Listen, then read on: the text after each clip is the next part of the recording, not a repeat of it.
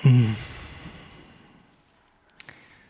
ich jetzt genau anknüpfen kann, das bisherige weiß ich nicht so genau, aber vielleicht ergibt sich es für euch einfach auch der Zusammenhang, wie es weitergeht, was Gott sagen möchte. Also ich glaube, ähm, bei dem das Finden von Freiheit, das Finden von Gott, dem anbeten will, das ist ein, äh, das ist ein Startpunkt. Ich habe jetzt über die, die Versuchung von Jesus geredet und über, über die drei Versuchungen hintereinander. Und heute bin ich bei der, bei der letzten. Und lass uns mal einsteigen mit dem Text aus Lukas 4, 9 bis 13.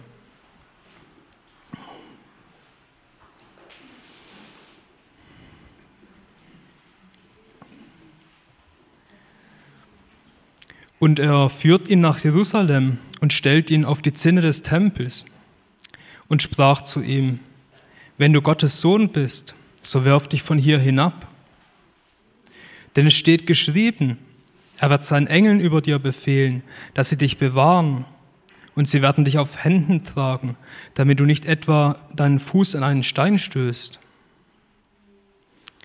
Und Jesus antwortete und sprach zu ihm, es ist gesagt, du sollst den Herrn, deinen Gott, nicht versuchen. Und als der Teufel jede Versuchung vollendet hatte, wich er für eine Zeit von ihm.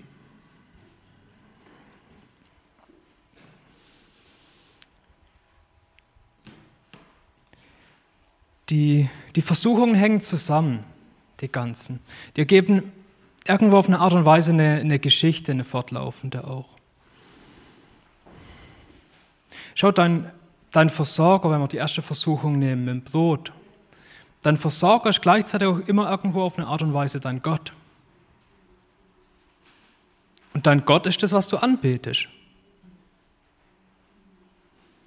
Wenn du genau den Gott gefunden hast, den du anbetest, oder den du dich entschieden hast, ihn anzubeten, dann stehst du in der Gefahr, in der Möglichkeit, genau den Gott zu versuchen. Und das ist hier die, die, die dritte Versuchung, wo Jesus den Vorschlag kriegt, Gott zu versuchen. Auf den er erst dem Teufel gezeigt, dass er sein Vertrauen auf ihn setzt. Und dann kommt der Vorschlag, ja, fordere das doch ein bisschen raus, ja, wenn du so viel Vertrauen auf ihn setzt.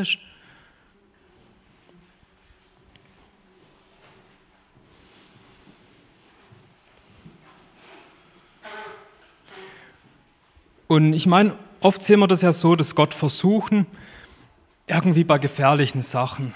Ja, nee, das ist zu gefährlich. Ja, das wäre Gott versucht. Da. Das wäre das Glück zu arg herausfordern oder ähm, irgendwie so in dem Bereich drin.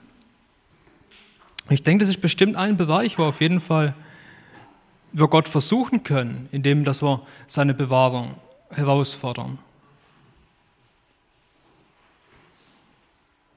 Indem wir unser eigenes Leben in Gefahr bringen mal auf der Ebene gesehen. Ich meine, warum? Für, für einen Kick, für einen Nervenkitzel. Das war, das war lange Zeit ein, ein Begleiter so. Ich, ich habe lange Zeit dafür gelebt, Grenzen auszutesten und Gefahr zu suchen und, und Reiz zu suchen, irgendwas, das einen Kick gibt. Das war anfänglich einfach so aus kindlichem Entdeckersinn. Da bin ich, war ich halt draußen, wenn es halt irgendwas Hohes gab, das ich gesehen habe, bin ich halt mal hochgeklettert, haben wir das genauer angeschaut und so. Das, war alles relativ harmlos, zwar nicht ungefährlich, aber ohne ein tieferes äh, Denken dahinter, einfach mal so. Aber in meiner Geschichte bin ich hingekommen in Zeiten, wo ich mein Leben verachtet habe, wo ich keinerlei Wert gesehen habe in meinem Leben drin. Wo, wo ich fast jeden Morgen, wenn ich aufgewacht bin, mich geärgert habe. Und so, so ein Mist, warum bin ich schon wieder aufgewacht? Wie ärgerlich. Und in der Zeit hat, haben solche Sachen irgendwo auf, weiß ich was, vom Masten hochklettern, so Sachen haben ihren Reiz ein bisschen verloren, weil es hatte keinerlei Kick mehr. Das war, ich habe mich so gefühlt, wie ihr euch auf euren Stuhl, Stuhl, Stühlen da fühlt. Total sicher, total entspannt. Mir war es vollkommen egal. Es hat mich nicht gejuckt, weil ich, ich total aus den Augen verloren habe, dass Leben wertvoll ist, das Leben Geschenk ist. Und habe total überbewertet, einen kurzfristigen Reiz, den zu suchen, den zu finden, dem zu folgen. Wo kann ich irgendwas kriegen? Okay, die Höhe hat mich nicht mehr gereizt, aber dann hat es mich halt irgendwie noch gereizt, die Beachtung zu kriegen von anderen Menschen dafür, dass ich irgendwelche Fotos gemacht habe und die irgendwo online gestellt habe, dass da Leute ein paar Likes verteilen können und sehen, dass ich, weil ich habe erst habe ich versucht, irgendwie normal zu sein, ein bisschen mich einzufügen in meine Umwelt. Das habe ich irgendwie nie geschafft. Ich wurde immer noch sowieso dauernd abgestempelt als der Komische. Habe ich gedacht, okay, dann bin ich halt noch komischer, als ihr das erwartet. Und habe so versucht, meine Identität da drin zu finden. Und habe so regelmäßig mein Leben aufs Spiel gesetzt, einfach nur für ein paar Bilder, für einen kleinen Kick, einen kleinen Reiz.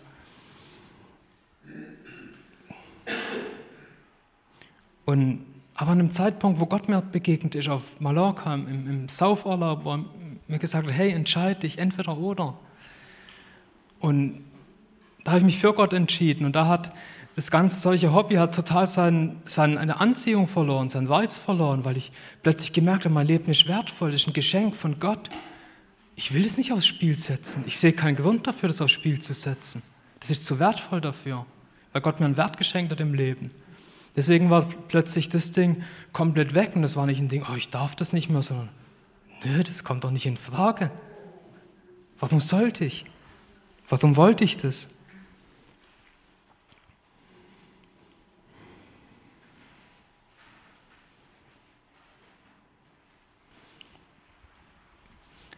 Das sind mal so die äußerlichen Sachen. Irgendwo Gott versuchen, Grenzen ausloten. Aber ich glaube, mehr geht es hier um, um, um eine tiefere Ebene in dem, in dem Gleichnis. Das zeigt ja auch Jesus seine Antwort. Die beschränkt sich ja nicht auf irgendwelche Äußerlichkeiten. Da geht es ja um was viel Tieferes. Er zitiert ja wieder mal das Alte Testament. Er zitiert wieder aus dem Mose, wie er dem Teufel entgegnet.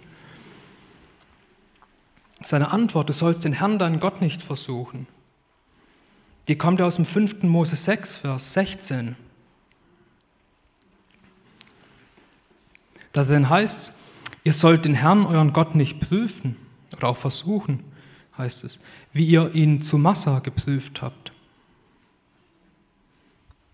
5. Mose, da geht es um die Geschichte von Israel in der Wüste, wo Mose die nochmal erzählt, wo die wo er das wiederholt und, und vor Augen stellt, was da alles passiert ist in der Geschichte.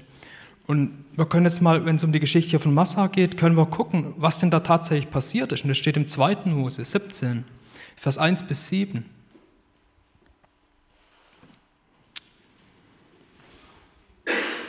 Und die ganze Gemeinde der Söhne Israel brach nach ihrer Aufbruchsordnung aus der Wüste Sinn auf, nach dem Befehl Jahwes. Und sie lagerten sich in Rephidim. Aber da war kein Wasser zum Trinken für das Volk. Da geriet das Volk mit Mose in Streit und sie sagten, gib uns Wasser, damit wir zu trinken haben. Mose aber erwiderte ihnen, was streitet ihr mit mir? Was prüft ihr, Jahweh? Als nun das Volk dort nach Wasser dürstete, murrte das Volk gegen Mose und sagte, wozu hast du uns überhaupt aus Ägypten herausgeführt? Um mich und meine Kinder und mein Vieh vor Durst sterben zu lassen? Da schrie Mose zu Jahweh und sagte, was soll ich mit diesem Volk tun? Noch ein wenig, so steinigen sie mich. Und Jahweh antwortete Mose, geh dem Volk voran und nimm einige von den Ältesten Israels mit. Auch deinen Stab, mit dem du auf den Nil geschlagen hast, nimm in deine Hand und geh hin. Siehe, ich will dort vor dich auf den Felsen am Horeb treten. Dann sollst du auf den Felsen schlagen, und es wird Wasser aus ihm hervorströmen, so dass das Volk zu trinken hat. Und Mose machte es so vor den Augen der Ältesten Israels. Und er gab dem Ort den Namen Massa und Meribah wegen des Streitens der Söhne Israel und weil sie den Herrn geprüft hatten, indem sie sagten, ist Yahweh in unserer Mitte oder nicht? Da ist keiner eine Klippe runtergesprungen oder hat sonst irgendwas Gefährliches gemacht. Und trotzdem ist das die Referenz von Jesus, die er nimmt, wo es darum geht, Gott zu versuchen. Das Volk Mord, nach den ganzen Wundern, die sie gesehen haben in Ägypten, nach dem ganzen Weg, den Gott sie schon geführt hat, stehen sie vor der nächsten Herausforderung, beschweren sich. Aber das kann jetzt wirklich nicht sein. Also jetzt hört's auf, jetzt reicht's. Das ist jetzt eindeutig zu viel. Schon, schon kurz davor, Mose, den Diener von Gott, zu töten, der sich um sie kümmert.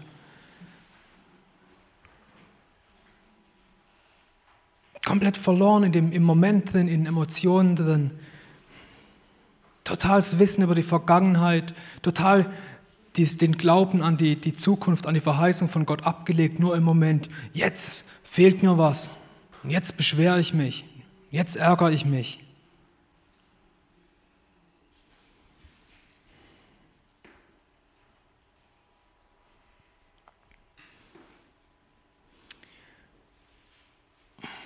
Um Versuchung nachzugeben, schreiben wir immer Geschichte um. Da, wenn wir ehrlich sind zu uns und an die, an, an, an die, die, die Wahrheit glauben, dann haben wir Kraft gegen Versuchen zu widerstehen. Aber da, wenn wir, wenn irgendwas kommt, das wir eigentlich schon kennen oder wissen, es ist falsch, dann beschönigen wir das und ja, ja, diesmal ist es anders. Ja, diesmal ähm, ja, ja, ähm, das, das, die Sklaverei in Ägypten, die war eigentlich gar nicht so schlimm. Die, das war eigentlich, aber eigentlich richtig schön dort. ähm, und das verheißene Land, das ist eigentlich auch nichts. Das taugt nichts, da wollen wir eigentlich gar nicht hin. Den, den Überfluss und so, den braucht man nicht. Jetzt und hier zählt und das bestimmt alles. Die Vergangenheit schreibt es um, die Zukunft bestimmt es am, am Hier und Jetzt, an dem, wie ich mich jetzt und heute fühle, an dem wird alles gemessen. Das ist der Maßstab für alles. Das ist doch das Ding, die Message, wo da rauskommt aus dem Verhalten von dem Volk Israel.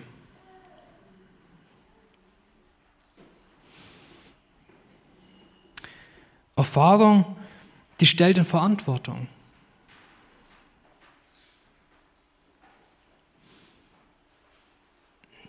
Ich meine, wir sind vielleicht manchmal leicht danach, zu, zu uns zu wünschen, mehr von Gott zu erleben, mehr mit Gott zu erleben, mehr Wunder zu erleben. Und aber möchten wir auch die Verantwortung tragen, die damit einhergeht, Gott zu erleben, unmittelbarer, direkter, kraftvoller? Das geht ja miteinander einher. Vielleicht tut Gott manchmal keine Wunder, weil er weiß, der Mensch, der könnte mit der Verantwortung, die daraus einherkommt, nicht umgehen. Ich muss langsam machen. Ich muss nach und nach den Menschen Zeit geben, zu wachsen.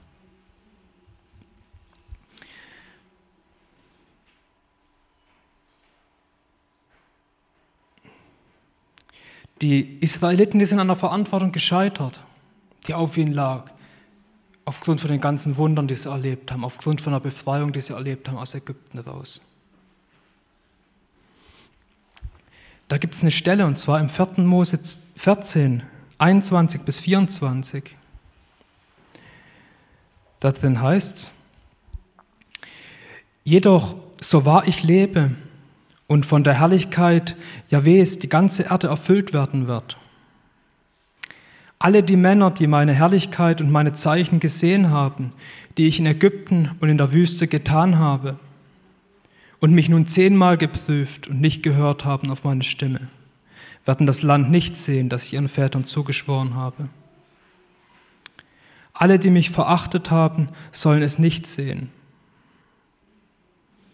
Aber meinem Knecht Kaleb, weil ein anderer Geist in ihm war und er mir treu nachgefolgt ist, ihm werde ich das Land, ihn werde ich in das Land bringen, in das er hineingegangen ist und seine Nachkommen sollen es besitzen.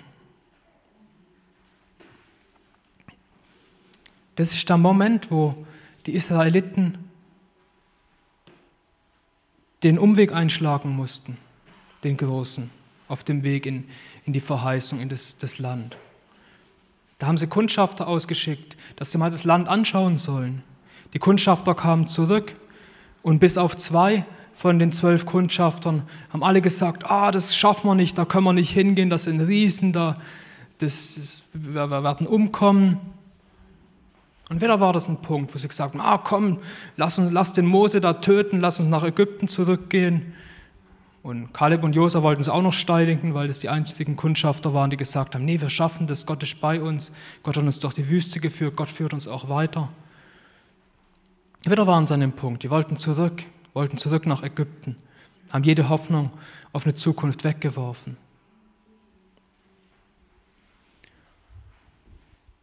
Und da hat Gott eine Konsequenz gezogen und hat gesagt, alle, die im über 20 Jahre alt waren, alle Männer, die über 20 waren, sprich die wehrpflichtigen Männer, die aus Ägypten gezogen sind, die werden nicht in das Land kommen. Ihr werdet so lange in der Wüste im Kreis ziehen, bis die alle gestorben sind. Und erst dann werdet ihr bereit sein, dass ihr reinziehen könnt. Das ist die Verantwortung, die hier mit da drin lag, die Wunder von Gott so zu erleben, so die Führung mit Gott zu erleben, so den Weg mit Gott geführt zu werden.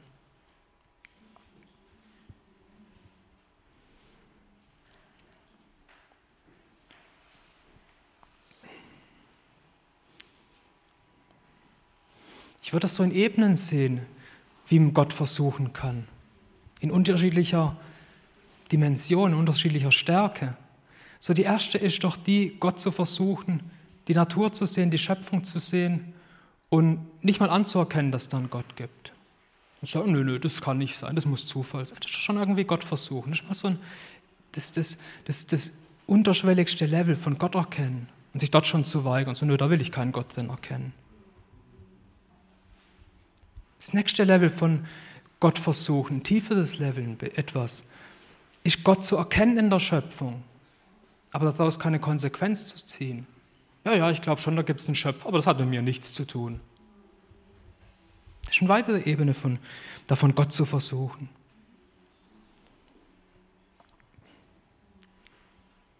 Dann Gott zu versuchen, obwohl ich Gott schon erkannt habe, obwohl ich Gottes Erkenntnis habe, obwohl ich merke, okay, da ist Gott der, der ist real, der hat irgendwie eine, was mit mir zu tun, aber es interessiert mich nicht.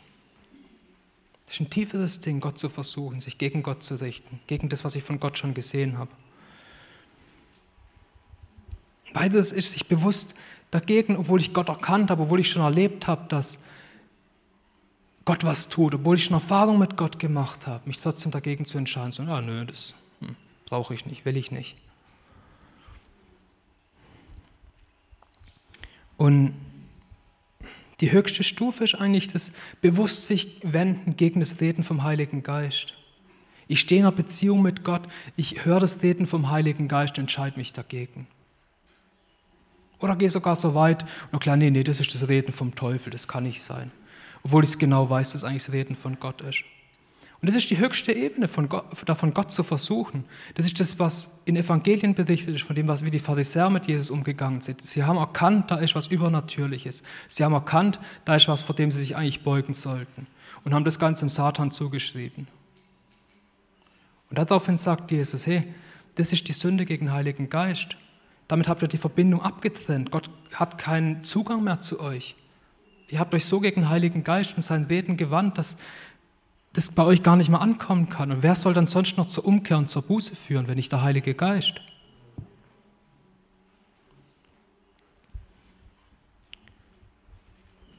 Und trotzdem, ich glaube, das ist eine Stelle, die uns, die manchen Menschen zu viel Angst macht. Und die sich fragen, oh, habe ich jetzt tatsächlich gegen den Heiligen Geist gesündigt oder nicht? Ich habe von jemandem was gehört und das, das ist bei mir ziemlich hängen geblieben. Und zwar, wenn du dir die Frage noch stellst, dann ist es nicht der Fall. Weil dann redet er scheinbar der Geist. Wer soll dich denn sonst zur Umkehr, zur Buße führen, wenn nicht der Heilige Geist? Wenn du noch merkst, wenn du noch merkst, ich liege falsch, da passt was nicht, dann vertraue darauf, dass es der Heilige Geist ist, der dich ruft, der dich zur Umkehr führt, der dich herruft und sagt, komm, lass es hinter dir. Und du brauchst nicht selber verdammen, oh, ich habe bestimmt gegen den Heiligen Geist versündigt, das ist alles sinnlos, alles nutzlos. Nee, wenn, wenn du das noch hörst, dann, dann stehen die Chancen sehr gut, dass du darauf eingehen kannst, dass du da weitergehen kannst und dass der Heilige Geist noch redet, weil du merkst ja gerade, indem das er redet. Dann geh besser darauf ein, dass du dich selber verdammst. Aber die Israeliten in dem Punkt, die hatten keine Leitung, keine Führung mehr von Gott in das Land rein. Da war der Schnitt gezogen. Da ist die, die wurden doch geführt durch die Feuersäule. Und die ist nicht mehr Richtung Land gezogen, nicht mehr Richtung verheißenes Land. Die ist nur noch im Kreis gezogen, der Wüste. Die hatten keine Führung von Gott mehr in die Verheißung rein. Im Endeffekt hatten die Kinder von denen, mit denen Gott ihren Weg gehen wollte, die hatten noch die Führung. Die wurden so lange im Kreis geführt wegen der Schuld von ihren Eltern, bis sie gestorben waren und die Kinder dann ins Land geführt worden sind. Das war das, wie Gott mit den Israeliten da umgegangen ist, mit dem Volk.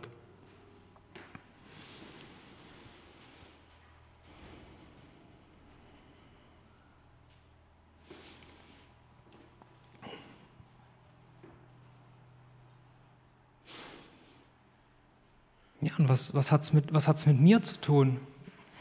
Selber. Das Zurückschauen nach Ägypten, sein, sein Sklavenhaus, als, als Quelle uminterpretieren. Dass ich Gott erlebt habe als Versorger, als Retter, als Vater und genau im gleichen Mangel, den ich erlebe, wieder anfangen zu zweifeln, dass Gott mich versorgt. Immer wieder an der gleichen Stelle Gott nicht vertrauen mich zurückziehe und in meinem Selbstmitleid versinke, in Hoffnungslosigkeit versinke. Ist es nicht Gott versuchen?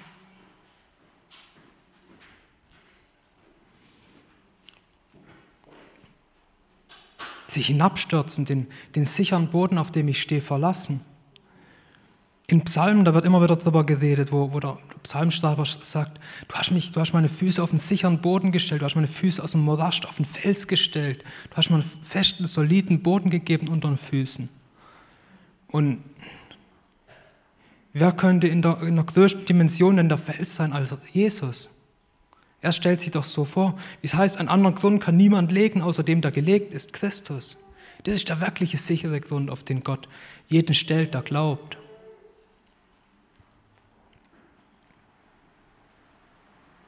Aber auf, auf dem Fels, genauso wie von der Zinne vom Tempel, kann man sich runterstürzen. Und sein Vertrauen auf anderes setzen. So wie das Volk Israel, das Vertrauen auf Ägypten zu setzen, das hat die lang begleitet durch ihre Geschichte durch. Selbst bevor sie weggeführt worden sind, war immer wieder, ah komm uns, lass uns doch an Ägypten wenden. Und, und es wird ihnen gesagt von Propheten, Ägypten ist wie so ein Rohrstock, auf den ihr euch stützt. Das Bohrt euch durch eure Hand und halten tut es trotzdem nicht.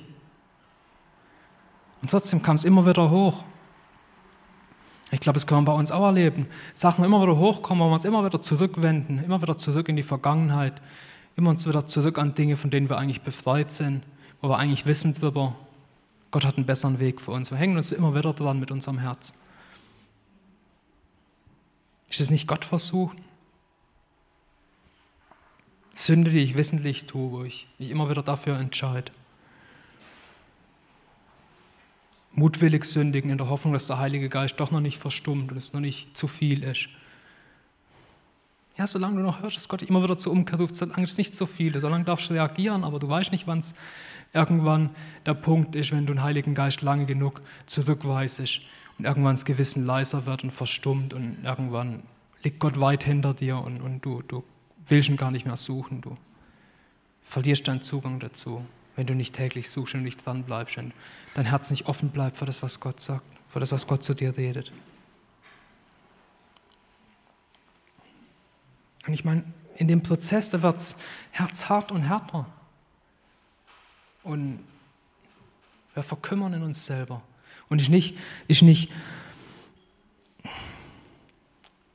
Vertrauen auf Gott, was das Herz weich wird, wo wir wirklich finden, merken, dass wir da ein Leben finden, wo wir leben können drin.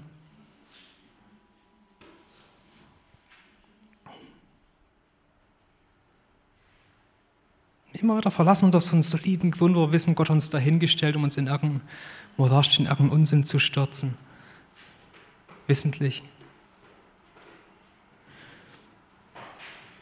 Und da gibt es doch die eine Stelle, der Hund kehrt wieder um zu seinem eigenen Gespei und die gewaschene Sau zum Wälzen im Kot.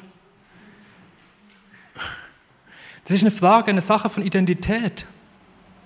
liegt da mit drin, wo ich mich hinwende. Wenn es immer noch die Sklavenidentität ist, die ich mittrage, dann wende ich mich immer wieder zurück an das Ägypten, an die Vergangenheit. Und schau mal, Satan, da greift doch genau die Identität an von Jesus. Wenn du Gottes Sohn bist, dann spring. Aber Jesus springt nicht, weil er Gottes Sohn ist, weil er seine Identität viel tiefer sieht, als das, was der Teufel ihm vorzugaukeln versucht, in der oberflächlichen Art und Weise.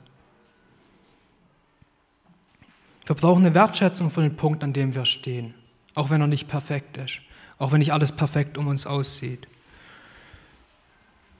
Wir brauchen eine Wertschätzung für den Weg, den Gott schon bis jetzt mit uns gegangen ist. Selbst wenn es um uns herum nach Wüste noch aussieht gerade. Wir brauchen eine Wertschätzung für das Leben, das Gott geschenkt hat. Gott versuchen, es geht eigentlich immer einher mit dem, dass ich das Gute, was Gott mir schon gegeben hat, aus den Augen verliere, mich davon wegwende. Also ganz nach dem Satz, um mich herum ist alles doof und deswegen habe ich das gute Recht, mich wie ein Idiot zu verhalten. Ja, ich, äh, beschreibt das nicht manchmal Verhalten? Also bei mir, ich kenne das, die Art und Weise.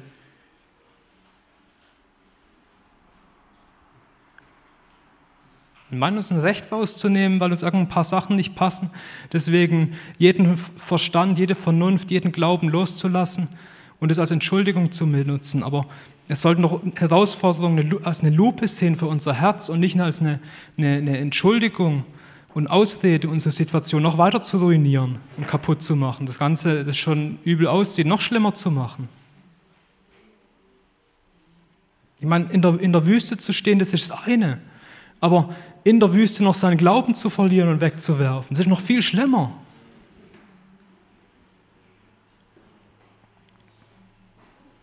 Und ich meine, welche Botschaft, die, die tragen denn unsere Sorgen in sich? Ist es nicht ein leises Murren Gott gegenüber, wenn wir uns Sorgen machen?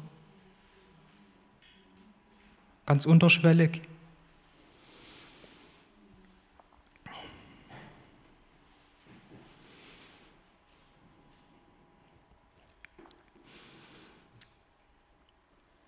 Was ich zentral sehe in, dem, in der Versuchung hier,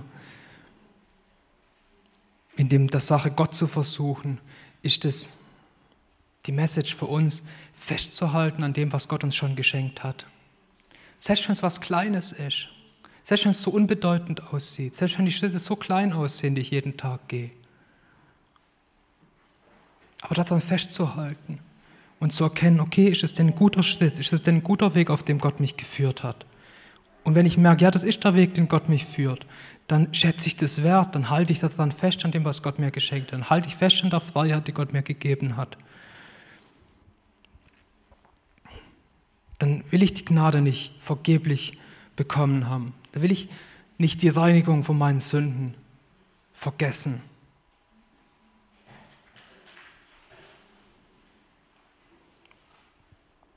Da will ich die Verantwortung, die Gott mir geschenkt hat, nicht, nicht klein achten, missachten, wo ich stehe wo Gott mir was gegeben hat schon, selbst wenn es klein ist. Da will ich den Frieden, den Gott mir in mein Herz geschenkt hat, nicht vor, vor Kleinachten denken, naja, das ist nicht wichtig. Doch, es ist wichtig, den zu erhalten. Den zu lieben, das, was Gott schenkt. In, in, in Sendschreiben wird ja immer wieder darüber geredet, halte fest, was du hast, damit nie, niemand dir die, den Siegeskranz wegnimmt. Wer überwindet, wer bis ans Ende dranbleibt, der kommt in das verheißene Land. Der bekommt die Verheißung.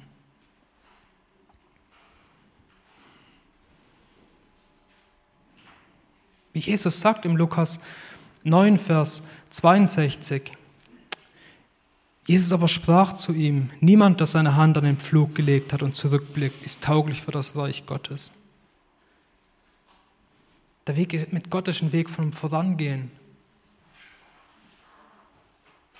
Und die Ideen umzukehren, wieder loszulassen von dem, dem, was wir bekommen haben, das sind die Ideen Satans, das, das sind die Versuchungen Satans. Und wir sind in dem Ganzen, sind wir drin nicht allein. Wir haben hier ein, haben hier ein ganzes Buch voll Menschen, die, die gut angekommen sind an ihrem Ziel. Manche auch nicht, leider. Aber viele, die sind an einem guten Ziel angekommen, die sind dran geblieben.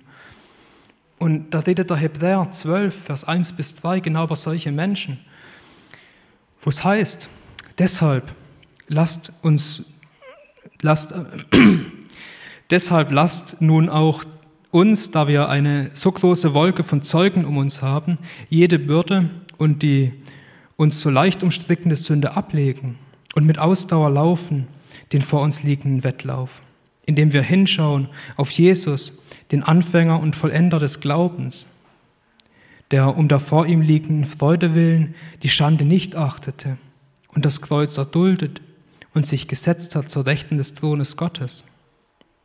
Denn betrachtet den, der so großen Widerspruch von den Sündern gegen sich erduldet hat, damit ihr nicht ermüdet und in euren Seelen ermattet. Ja, doch in Jesus, da liegt die, die Vergangenheit und auch die Zukunft drin offenbart. Er ist der Schöpfer, der Erretter, er ist die Auferstehung. Und, und er ist der, der unser Herz auf, auf dem Weg halten will und uns an ein gutes Ziel bringen möchte. Und sein Herzensanliegen ist, dass wir dort ankommen. Und wenn wir ein bisschen mehr die Rückschritte und das immer wieder zu, uns zurückfallen lassen von dem, was wir schon haben sein lassen, wird man, wird man, also werde ich auf jeden Fall, bei mir weiß ich dann werde ich so, so viel besser vorankommen. Da werde ich so viel mehr mit Gott erleben, da werde ich so viel mehr Gott erleben können in meinem Alltag, wenn ich das, was ich schon bekommen habe, was, schon, was er mir schon geschenkt hat, mich daran festhalte. Das sagt, das ist das, was du mir geschenkt hast, da bleibe ich dran, das halte ich fest, da gehe ich weiter.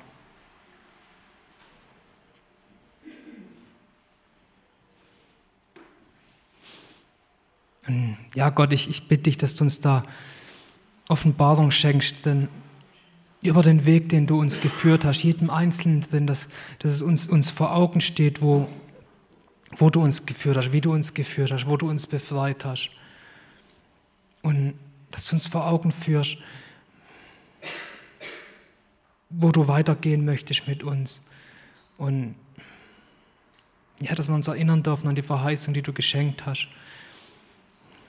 Und unsere Augen auf, auf das Ziel hinrichten, wo du für uns gesteckt hast. Und unser Herz daran hängen, an den Weg, auf dem du uns führst, an, an dich selber, an dich das Ziel. Und ich danke dir, dass du ein gnädiger Gott bist. Und ich danke dir, dass jeder Ruf von dir, wenn wir ihn noch hören, ein Ruf zur Umkehr ist und ein Ruf, unser Herz auszurichten auf dich. Und dass uns, solange wir deine Stimme hören, es nicht zu spät ist. Und dass deine Güte und deine Gnade jeden Morgen neu ist. Und dass du uns als liebevoller Vater führst, uns, uns als Kinder und uns erziehst und uns weiterbringst. Danke, du bist so gut zu uns. Amen.